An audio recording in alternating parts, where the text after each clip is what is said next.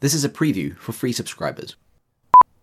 Welcome to Talking Nonsense, a lucky dip of true magic bonus episodes from the mystery bag of cats that is the mutual brain of Non, that is me, and Smokey, that is you. What is on the slate today, Smokey?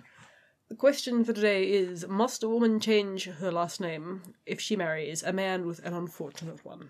Okay, so for example, there are two different kinds of scenarios here. Okay, We have one, a man who just has an awful last name. yes. Give me some examples of awful last names. Coward. Coward isn't a real last name. Are you kidding? Noel Coward, the writer? The famous writer, Noel Coward? Okay, Yes. another. Comes from Cowherd, Ah, yeah. which they should probably go back to because, Mm. you know, or just drop it because, Just drop it. like, don't everyone's need that. ancestors No one's a herded cowherd cows. anymore. Yeah. Yeah. Uh, Trollope is another. Trollop, okay. Another genuine one. Some that I would particularly dislike would be McCugly, Crapper. That's also That's borderline. it's a it's a real last name apparently. Oh, it is. I know. Bieber Bib. Oh, yeah. Or Hitler. and of obviously. course Hitler. Yeah.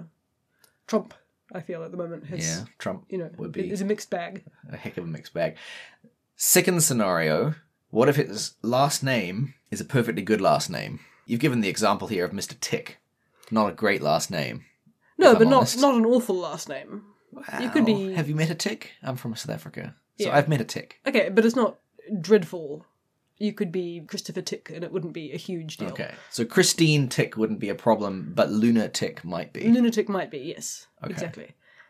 I feel like there's also a third scenario I didn't mention, which um, is if the last name is again perfectly benign by itself, but due to something unfortunate on your part, becomes embarrassing. Like, for example, if you married a Mr. Chin of Chinese extraction, perfectly legitimate, right? But if he'd been married a Habsburg, would have been awkward Um, with the chins. Habsburg jaw. y- yeah. I mean, if you had a really, really unfortunate chin, Okay. or like that- if your name was Longshanks and you married a woman who had dwarfism, okay. Like it's just going to cause problems, and it's not the fault of the last name, but No, it it's is just the regrettable. sort of thing that people are going to mock you yeah, mercilessly. for. exactly. Yeah, Right. needless suffering. So, in order to answer this question, I think we need to answer two previous questions, or at least in order to zero in on a prudential approach to this question, we need to answer two more fundamental theological questions. So, the first is what is a name? And then the second is why does a woman take her husband's name? So, to answer the question of what is a name, I would take us to the places in Scripture where God speaks about his own name. Because our whole shtick with true magic is that everything is participating in heavenly patterns, and a name is a heavenly pattern. So, in Exodus 23 and verses 20 to 21, for instance, God is speaking to Moses, and he says, Behold, I send an angel before thee to keep thee by the way, and to bring thee into the place which I have prepared. Take ye heed before him, and hearken unto his voice. Provoke him not, for he will not pardon your transgression. And then he gives the reason, For my name is in him. So the fact that God says, My name is in him, indicates that God himself is in the angel. The angel is a Sign a kind of doody goody. Sign a kind of doody goody. The name is in the angel, and the angel is therefore a hypostasis of God. He is God himself.